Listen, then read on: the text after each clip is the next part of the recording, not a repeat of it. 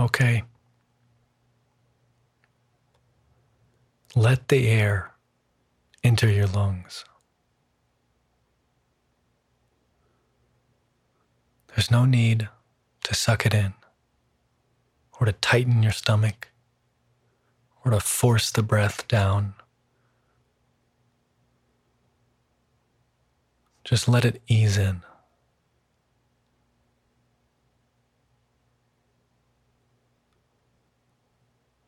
The way that your body breathes, it's an autonomic system, which means even without intent and without activating muscles intentionally, your lungs will breathe. So just let them do what they're supposed to do.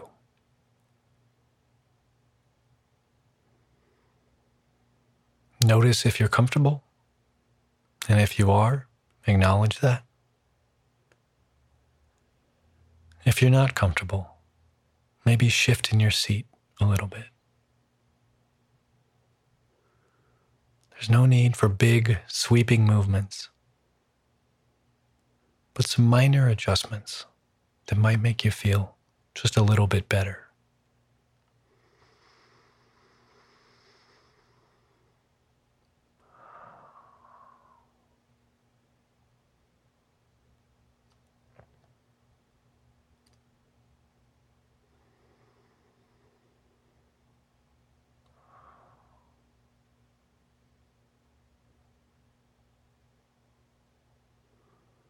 Allowing yourself to let your breath come in and out like this is a gift to yourself.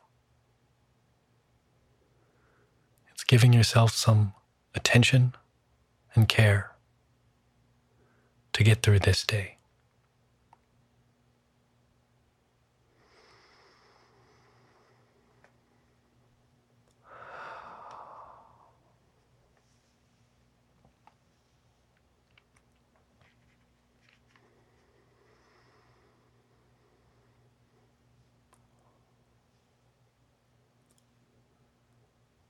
Okay. Today's meditation is called Start with the Cheapest Experiments.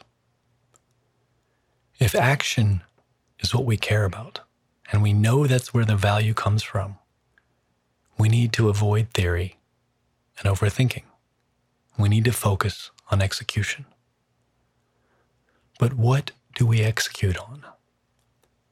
Start with the easiest, most likely to work experiments that you can run with the least amount of demands on your time, energy, and budget. Consider Redbox, the company that built a machine that distributes DVDs outside of convenience stores. They needed to test the fundamental premise of the business.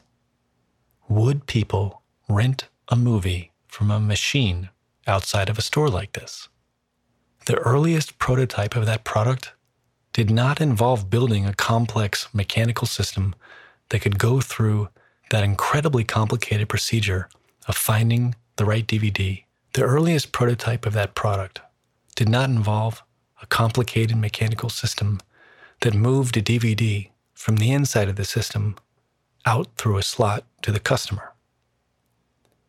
In order to test the idea, the Redbox team built a software interface that allowed someone to select the movie.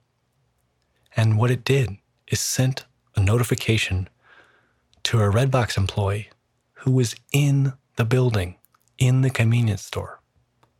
That person would note the request for the movie, find it, and then walk outside the store and personally hand it to the customer. Having one person spend a couple of days in the store to observe the usage patterns of the customers was a great use of their time compared to investing in a massively complex, expensive to build machine. Start with cheap experiments.